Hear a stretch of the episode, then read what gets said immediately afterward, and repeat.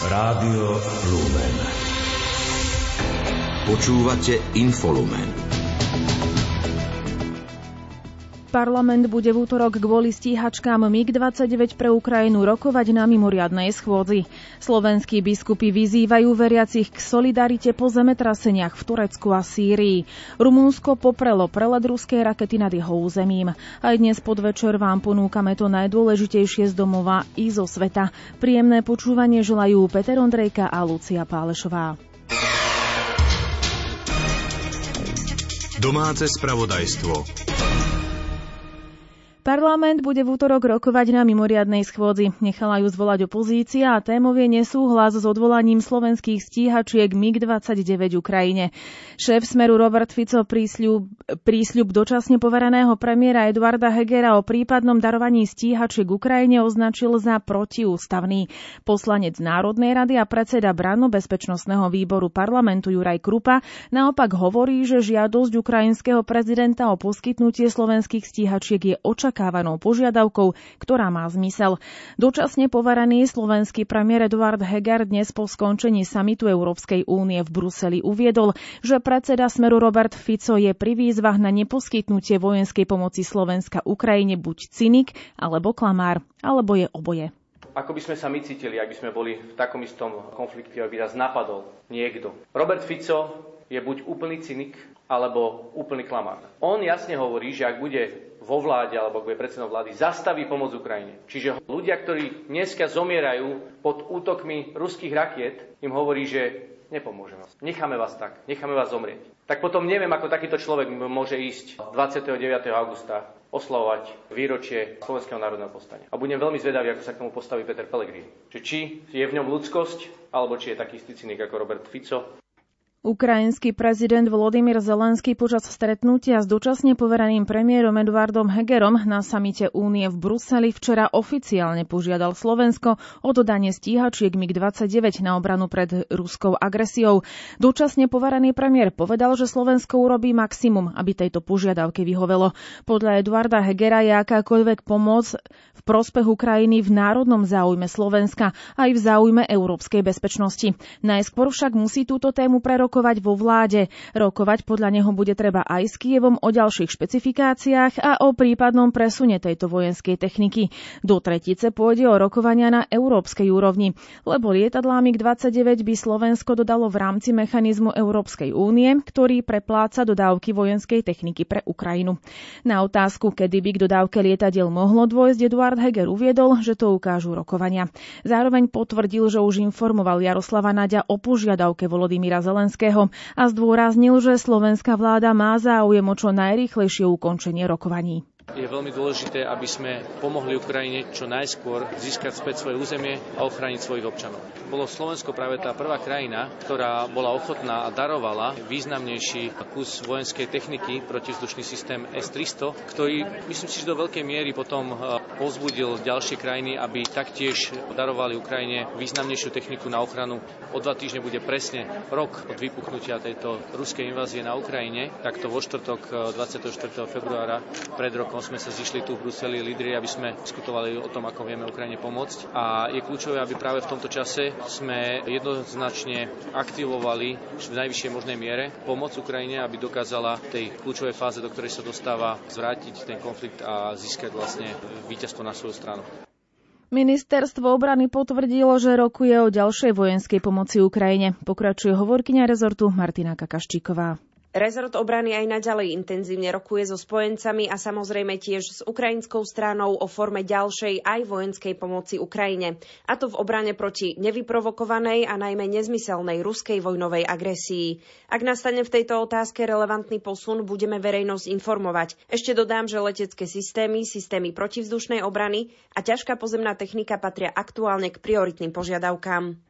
Nezaradení poslanci Národnej rady Tomáš Valášek a Juraj Šeliga sa zhodli na tom, že Slovensko stíhacie lietadlá MiG-29 aktuálne nevyužíva a ani ich využívať nevie. Ukrajina dokáže zabezpečiť ich servis a využiť ich. Preto Tomáš Valášek vyzval vládu, aby neváhala. Stíhačky môžu podľa neho splniť svoju poslednú úlohu pre bezpečnosť Slovenska. Naopak nezaradený poslanec Erik Tomáš v tomto prípade preferuje riešenie na úrovni NATO alebo Európskej únie. Nabáda na opatrnosť poukazuje pritom na to, že s rovnakou požiadavkou Ukrajiny boli konfrontované iné krajiny a pristupujú k nej však obozretne.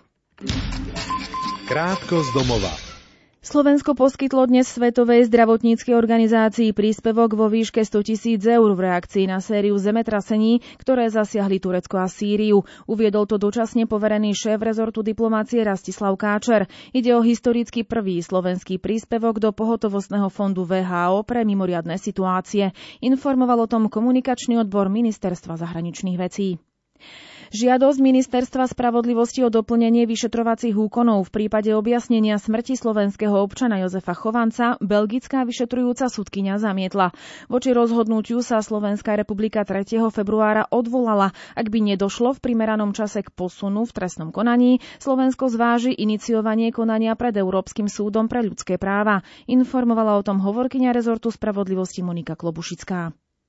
Milan Vetrák odmieta, že by chceli meniť volebné pravidlá na poslednú chvíľu. Pripomenul, že zmeny, ktoré predložili do Národnej rady v novele zákona o podmienkach výkonu volebného práva, boli súčasťou koaličnej zmluvy aj vládneho programu. Podotkol, že Oľano o nich hovorilo už pred poslednými parlamentnými voľbami. Odmieta tiež, že by šlo o volebnú korupciu. Poukázal na to, že úľavy za účasť vo voľbách majú aj iné európske krajiny.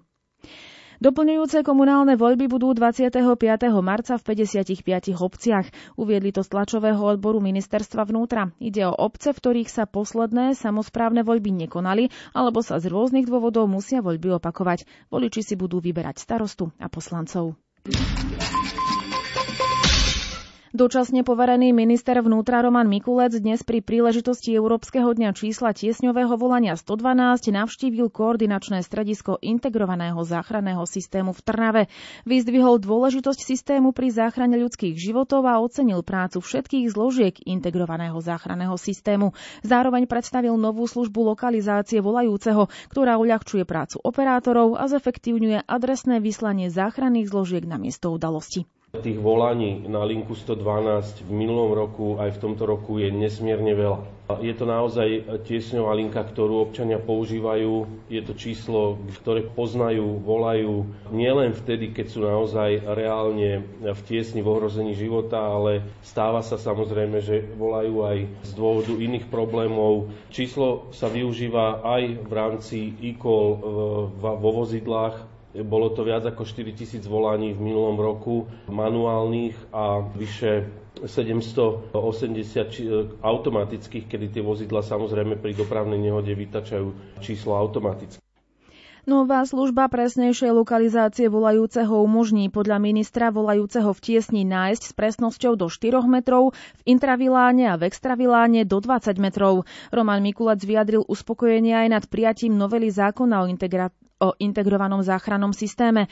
Posilňuje podľa neho postavenie policajného zboru, ktorý sa stáva základnou záchrannou zložkou spolu s doterajším hasičským a záchranným zborom, záchrannou zdravotnou službou, banskou a horskou záchrannou službou a kontrolnými chemickými laboratóriami.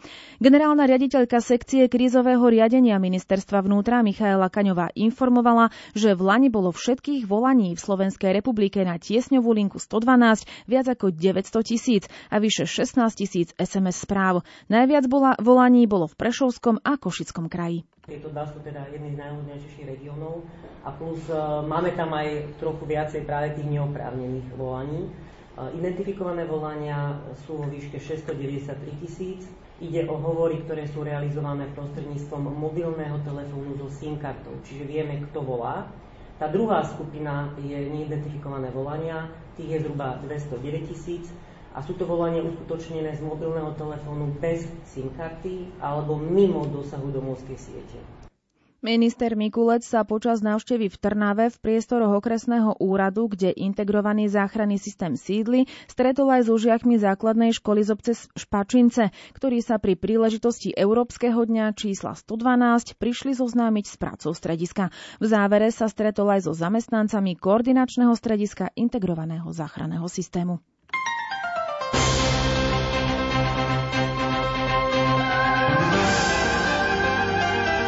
Cirkvi. Biskupy Slovenska pozývajú veriacich k modlitbe a solidarite s trpiacimi po zemetraseniach v Turecku a Sýrii. Podporu na zabezpečenie humanitárnej pomoci môže ktokoľvek poslať prostredníctvom Slovenskej katolíckej charity. Píše sa to v ozname, ktorý budú cez víkend čítať kňazi v kostoloch v katolíckých farnostiach na celom Slovensku. Bolo to v januári minulého roka, keď francúzsky prezident Emmanuel Macron oznámil počas úvodnej reči prevzatia predsedníctva svojej krajiny v Európskej únii, že sa budú usilovať vložiť právo na potrat do charty základných ľudských práv. Proti jeho zámeru zorganizovalo tento týždeň 50 pro-life hnutí z Európskej federácie Hnutí za život, One of Us, spolu s Univerzitným inštitútom európskych štúdií zo San Pabla medzinárodnú konferenciu v Bruseli. Jej názov bol Potrat nie je základné právo Európskej Únie. Na konferencii vystúpilo 25 rečníkov z radou politikov, filozofov, právnikov a pro-life aktivistov. V Bruseli bola aj Zuzana Sakáčová. Na konferencii bolo Slovensko zastúpené aj aktívne v osobe vystúpenia europoslankyne Miriam Lexman ak začneme hovoriť o práve na potrat, tak to vlastne relativizuje celý základ práv a toho systému ochrany práv a, a dôstojnosti každého človeka. Pápež Benedikt XVI často hovoril, že relativizmus je nová forma totality, ktorej budeme čeliť a práve v tejto súvislosti som hovorila aj o týchto trendoch, ktorých sme momentálne svetkom v Európskej únii tento trend podkopáva princíp subsidiarity, na ktorom je postavená Európska únia. Členské štáty majú svoje kompetencie, Európska únia má svoje kompetencie, ale Európska únia si nemôže uzurpovať právo zasahovať do výlučných kompetencií členských štátov. Na organizácii a príprave konferencie sa podielal aj člen výkonného výboru Európskej federácie pro life hnutí kresťanský demokrat Miroslav Mikulášik. Ako pripomenul, keď Emmanuel Macron oznámil minulý rok svoj zámer zožal za kampaň v Europarlamente búrlivý potlesk. Poslanci jasali, že aká dobrá myšlienka, lebo to prehlušili tí, ktorí majú väčšinu, to je lavica, socialisti, komunisti, sú tu tiež liberáli a im podobní. Toto je tá realita a či Macron už dosiahol nejaké výsledky, verte tomu, že za scénou už sa horúčkovito na tom pracuje. Prezident Európskej federácie hnutí za život Vanov As Jaime Major Orcha je veľmi rád, že na konferencii vystúpili kvalitní rečníci z mnohých krajín. I am very happy with this conference. This is the first conference of the som veľmi šťastný z tejto konferencie. Toto je prvá konferencia po tom, čo Macron oznámil svoj zámer zmeniť chartu základných práv. Toto je prvá udalosť, ktorej sa verejne snažíme vyjadriť svoje nie tomuto zámeru. My sa potrebujeme mobilizovať, potrebujeme pracovať spoločne, no potrebujeme sa brániť proti týmto trendom, ktorý sme momentálne svedkami aj v Európskej únii. Potrebujeme to však robiť spoločne, pretože nemôžeme brániť naše princípy len v našom národe, v našej krajine our, our country. Prvá časť Európskeho synodálneho stretnutia, ktoré sa konalo v Prahe, sa skončila. Išlo o 4 dní intenzívnych prác, ale aj spoločných svetých homší a modlitieb, ktorých účastníci pamätali na Ukrajinu, na obete zemetrasenia v Turecku a Sýrii, či na jednotu kresťanov. Počas pracovného zasadnutia delegáti postupne predstavovali 39 národných správ k otázkam dokumentu pre kontinentálnu etapu synody a následne rozdelení do 13 skupín pokračovali v reflexii o intuíciách, ktoré rezonujú na napätiach a rozdieloch, prioritách a výzvach, ktoré je potrebné zdieľať s ostatnými cirkvami. Od dnes do nedele budú ešte rokovať v Prahe predsedovia biskupských konferencií krajín Európy, ktorí budú tiež tento dokument reflektovať. Týždni, keď je v občianskom kalendári Sviatok svätého Valentína, sa už pravidelne koná podujatie známe ako Národný týždeň manželstva. Od roku 2011 je to príležitosť ako cieľenia vedome podporiť a posilniť svoje manželstvo. Tento rok je témou Národného týždňa manželstva odkaz. Každé manželstvo totiž vysiela do sveta nejaký odkaz a zároveň dokáže prijať odkazy od iných. V Košiciach a širšom regióne pripravila niekoľko podujatí k Národnému týždňu manželstva Rada pre rodinu Košickej eparchie. Viac o nich zistil Martin Ďurčo. Jedno z podujatí, ktoré má celoslovenský dosah, je aj príjmanie denných pozbudení pre manželov, ktoré po registrácii na stránke ntmk.sk môžete dostávať mailom. Ďalšie podujatia majú duchovný aj spoločenský charakter hovorí Jozef Matejovský z Rady pre rodinu Košickej eparchie. Duchovný pilier, tá taká spoločná modlitba bude začínať tohto roku v pondelok 13. februára adoráciou za manželov, za rodiny v Košickej katedrále večer o 18. Potom v piatok zase v chráme Božej múdrosti na sídlisku Košice Dargovských hrdinov na Furči sa budeme o 18.30 modliť akatist požehnania rodín. Takisto bude vysielaný aj online, ale všetkých Košičanov srdečne pozývam aj na jednu modlitebnú, aj na druhú modlitebnú akciu. Vyvrcholením Národného týždňa manželstva v Košiciach bude večer odkazov pre manželov v piatok 17.2. o 18. hodine vo Veritase. Opäť hovorí Jozef Matejovský. Naše pozvanie prijali tri páry, ktoré prídu povedať akýsi odkaz o svojom manželstve. A prídu rozprávať aj o tom, ako prežívať možno manželstvo v takých ťažkých, eh, doslova hraničných situáciách a dať akýsi odkaz pre nás, aby sme možno pochopili, ako je nám dobre. A ako si niekedy v manželstve my sami vyvolávame umelé problémy a pritom skutočné problémy sú oveľa, oveľa väčšie iné. Čiže to bude taký príjemný večer spestrený aj svedectvami, aj hudbou, aj piesňou opäť, ktorý má slúžiť na povzbudenie manželov, prežívať to svoje manželstvo ako trvalú hodnotu, ako čosi, čo, je, čo spája muža a ženu na celý život. Podujatia Národného týždňa manželstva vo svojom regióne nájdete na stránke ntm.sk. Redemptoristi v Banskej Bystrici Radvani ponúkajú veriacim počas pôstneho obdobia duchovnú obnovu prostredníctvom kurzu Roznecuj plameň. Budú sa stretávať každý pondelok od 27. februára do 3. apríla na spoločných modlitbách, prednáškach a diskusii. Cieľom je dobre sa pripraviť na slávenie Veľkej noci. Pokračuje Jana Ondrejková.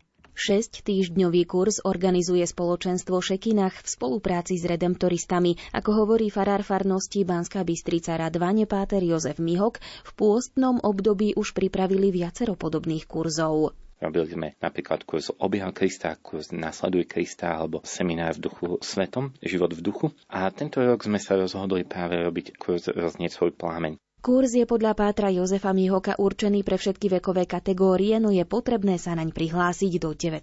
februára. Prihlasovací formulár nájdu záujemcovia na webovej stránke farnosti. Kurs je určený tým, ktorí chcú prehlbiť svoj duchovný život a budeme sa rozprávať o témach, ako je Božie slovo, poslušnosť alebo rozlišovanie Božej vôle, alebo ako môžeme lepšie odolávať pokušeniam. Chceme, aby tento čas kurzu práve bol možnosť, kedy budeme môcť ešte intenzívnejšie zakúsiť Božiu lásku, kedy budeme sa môcť priblížiť k Pánu Bohu, dovolíme mu, aby on nás premienal. Kurs bude každý pondelok od 27. februára do 3. apríla večer po Svetej Omši v kostole narodenia Panny Márie v Radvani. Súčasťou kurzu bude aj celodenná duchovná obnova v sobotu 18. marca. Účastníci kurzu budú mať každý deň isté zamyslenie a meditácie a tak vlastne podmienkou na prihlásenie na kurz je aj rozhodnutie, že denne si e, vyhradím 10 až 15 minút na čítanie Božieho slova a osobnú modlitbu a taktiež, že budem sa zúčastňovať pondelkových stretnutí, kde bude krátka spoločná modlitba, prednáška a potom diskusia v skupinkách. Dom humanity Slovenského Červeného kríža územného spolku v Snine bol medzi prvými, ktorí pomáhali v Lani vo februári na ukrajinskej hranici. V spolupráci s dobrovoľníkmi, hasičmi a vojakmi postavili pracovníci Červeného kríža stany a odídencom poskytovali deky, občerstvenie aj ďalšie základné potreby. Ďalšie informácie má Mária Čigášová. Ako uviedla riaditeľka územného spolku Slovenského Červeného kríža v Snine Anna Pavlíková, prvé dni boli veľmi ťažké, pretože konflikt nikto neočakával. Bolo to vtedy hrozné, strašné, lebo bola zima. Všetky deky a všetko, čo sme mali na sklade, sme rozdávali priamo na hranici, lebo tam museli čakať. Bolo to hrozné. Potom to už ustúpilo, už potom priebeh bol taký pokojnejší, zapojilo sa viac organizácií ale už ani neutekali tak. Už sa to trošku ukludnilo. Červený kríž má našťastie základné zásoby vecí potrebných na riešenie neočakávaných situácií. My ako Červený kríž máme humanitárne sklady, máme stany v prípade nejakej krízy, či povodne, lebo tam snine, v okrese snine, tam máme viacej povodní. No ale na tú vojnovú situáciu sme neboli pripravení a vôbec nikto nebol, že ako tak 100%. Ale pri takejto situácii to nerozmýšľate, to idete hneď a pomáhate, hej, že proste to sa nedá, to priamo idete a robíte. V stane riešili aj množstvo vážnych situácií, opäť riaditeľka Anna Pavlíková. Aj na vlak sme ich vozili, aj do nemocnice, aj dva porody sme mali v tom stane, že prevezli sme do Sninskej nemocnice. Bolo to také dosť namáhavé, ale všetko sme to zvládli. Ja sama som prekvapená, že pekne to išlo. Za pomoc odídencom na slovensko-ukrajinskej hranici a aj za ďalšie formy pomoci získal územný spolok Slovenského Červeného kríža v Snine ocenenie srdce na dlani Prešovského samozprávneho kraja. Správy zo sveta.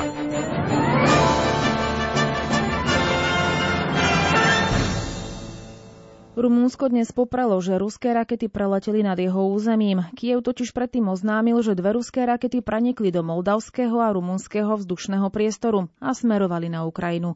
Ďalšie informácie má Jozef Pikula.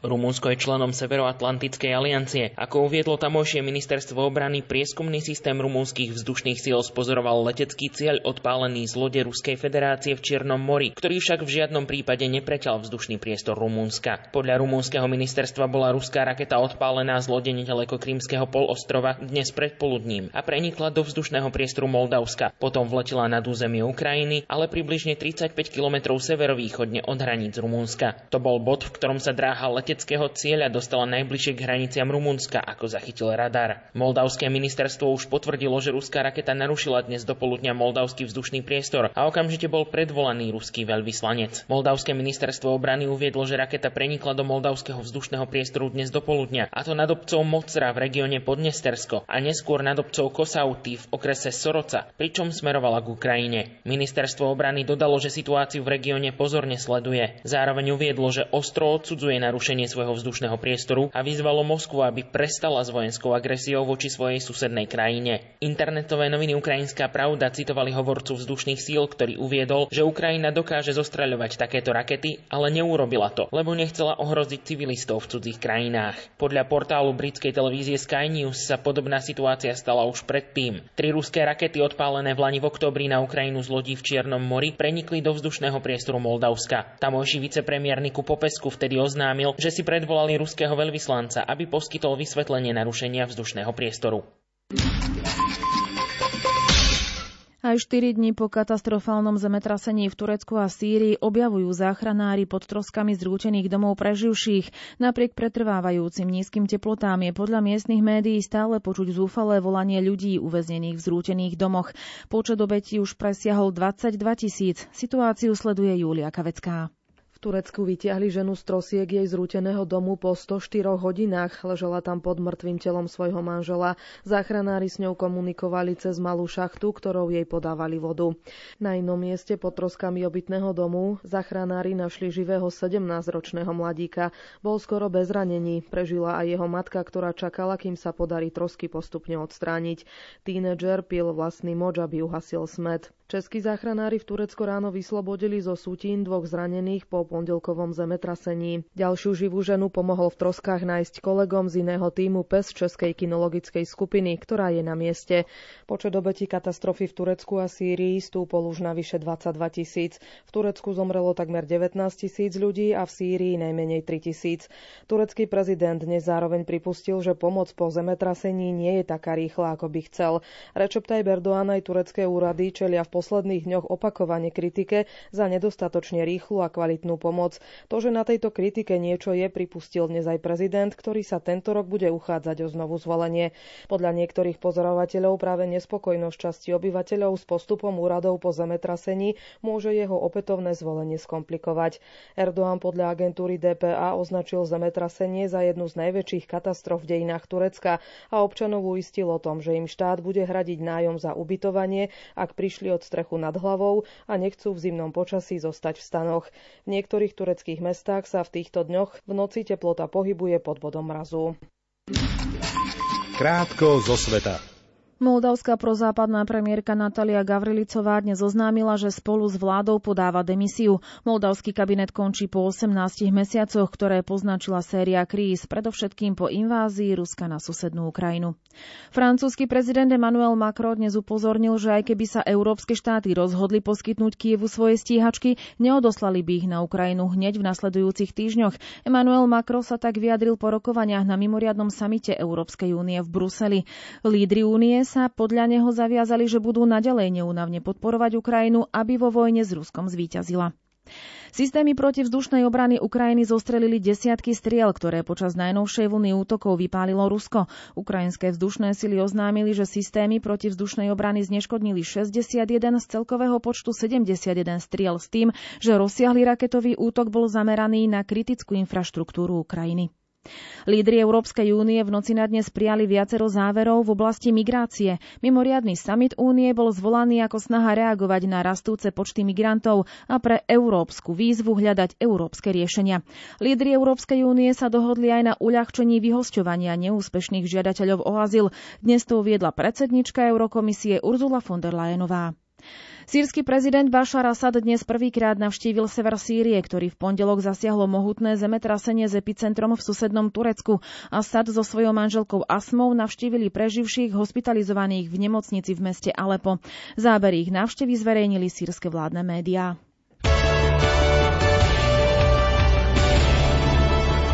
Šport Rádia Lumen. Slovenskí hokejoví reprezentanti prehrali v prípravnom zápase s Nemeckom 1-3. V Košickej Stilárane skóroval z domácich reprezentantov iba William Čacho. Slováci tak neodplatili súperovi prehru 2-3 po nájazdoch v stredajšom dueli v Michalovciach. Dvojzápas hodnotí asistent trénera Andrej Podkonický. Tak ono je to náročné, my sme boli tu dva dní a ani tie presilovky sme ani necvičili, takže len sme si ukázali niečo na videu. Ehm, dneska ani sme nemali tréning, takže ťažko, ťažko to nacvičiť a sú to chalani, ktorí, ktorí niektorí v kluboch ani presilovky nehrajú, takže, takže dosť náročné, ale ale myslím si, dneska to bolo lepšie, samozrejme tá efektivita tam stále. Ehm, aj dneska sme mali šanci, prázdne brány, aj to 5 na 3 sme tam mali dve prázdne brány, až potom nakoniec sme dali gol alebo zblokované strely, to 6 na 5, tam sme mali tiež šancu, kde Mišovi ma strieľal znova zblokovaná strela, takže tá efektivita nás trápi dlhšiu dobu. Slovenské hokejistky vyhrali včera vo svojom treťom vystúpení na turnaji piatich krajín v Budapešti nad Francúzskom 4-3 po predlžení a nájazdoch, rovnako ako deň predtým proti Norsku rozhodla Nikola Nemčeková. Slovenský hokejista Marian Studenič sa po jednom zápase v drese Dallasu vracia z NHL na farmu. Klub ho poslal späť do týmu Texas Stars v nižšej zámorskej AHL. Domáca biatlonistka Denise Hermanová Viková získala zlato v šprinte na 7,5 kilometrov na majstrovstvách sveta v nemeckom Oberhofe. Druhá skončila Hanna Obergová zo Švédska s mankom 2,2 sekundy. Pred krajankou Lynn Personovou Slovenka Paulína Bátovská Fialková skončila po dvoch chybách na stojke na 25. mieste. Jej sestra Ivone, jej sestre Ivone nevyšla leška, v ktorej dvakrát minula. Jeden terč nesklopila ani na stojke. Obsadila tak 47. miesto a predstaví sa v stíhačke. Slovenská tenistka Viktoria Kužmová s Gruzinkou Natelou Zamidzeovou postúpili do finále štvorhry na turnaji VTA v Rakúskom Linci.